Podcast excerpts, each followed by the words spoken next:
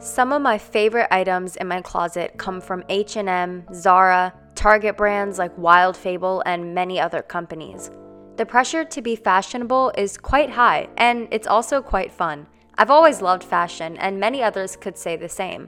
When someone finds the perfect outfit for a decent price, it's very unlikely for them to question the sources and impacts of their purchase. I've already made an episode about fast fashion and the problems it brings, such as polyester being the leading cause of microplastics in the ocean, or clothing dyes spilling into fresh water systems near factories and bringing illnesses to those who work in them. But I wanted to make this episode to talk about how fast fashion came to be and why something as simple as buying clothes has become such a big issue. This is Green Me. Americans consume five times as much clothing as they did in 1980. Why? What has changed since then? Not necessarily in the fashion world, but in general. The simple answer is technology. In the era before social media, most clothing designs would have to be approved by a magazine publisher. Magazines would be published, bought by stores, and then finally purchased and read by people, all before these designs could even be considered a trend. Now, designers can push their ideas directly to consumers within minutes. The wave of fashion trends is moving quickly, and things are going in and out of style faster than ever. For example, low waisted jeans from the early 2000s are already making a comeback with stars like Bella Hadid. Only social media can make it possible for jeans to make a quote unquote comeback after only like 12 years. It was in the 1980s when American clothing producers first began to look beyond borders for cheap production opportunities. Now, only 2% of clothes sold in the United States were actually made in the United States, compared to 70% in the 1970s and 56% in the 90s. Even though some developing countries like Bangladesh economically depend on the fashion industry, this does not make the industry itself any better. One in six people on earth work within the fashion industry, whether it's production, design, sale, etc. One in six. And yet, only 2% of all of these people actually earn a living wage.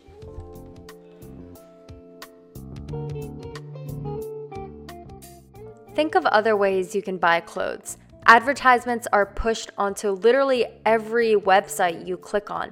You can buy an entire outfit in an airport before catching a flight.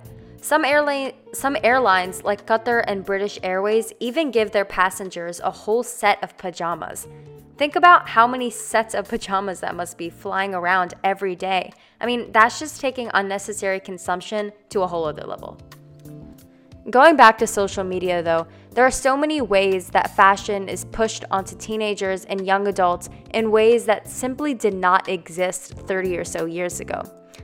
Pictures of clothes and different aesthetics within fashion are available to consumers on Pinterest, who can literally make albums of just pictures so that they can get an idea of what their style is. Being fashionable is clearly easier than ever. Fashion trends, sales, and hacks are all on TikTok videos, again, pressuring people into constantly being trendy.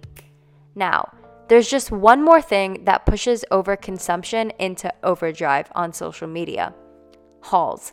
If you don't know what they are, a haul is basically a video showing all the clothing one person had bought in one trip to the store or in one sitting online. Girls flex their boxes of clothing coming in from Shein, Princess Polly, Fashion Nova, and numerous other in person and online companies. All they do is show the items they bought to the camera, and nothing can display every problem with American consumption better. Seriously, if you've never heard of a clothing haul, look it up. The average American buys about one mid priced clothing item per week.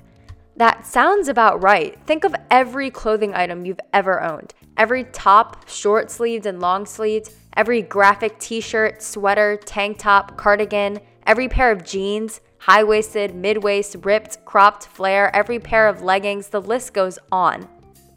The average American wears an item of clothing about seven times before trashing it. And that's the average, meaning half of Americans don't even wear a shirt seven times before throwing it out. And I am definitely guilty of doing this. As a result, one dump truck full of clothes is either burned or put in a landfill every second.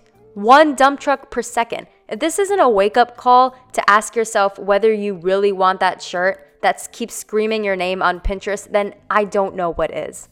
Again, you can listen to my previous episode on fast fashion to learn about the environmental impacts of fast fashion and how you can be a responsible consumer. For all my teenagers, young adults, or moms who are addicted to Amazon Prime out there listening, ask yourself is this piece of clothing really a staple or is it just a trend? I hope you learned something new, and thanks for listening in on this episode of Green Me.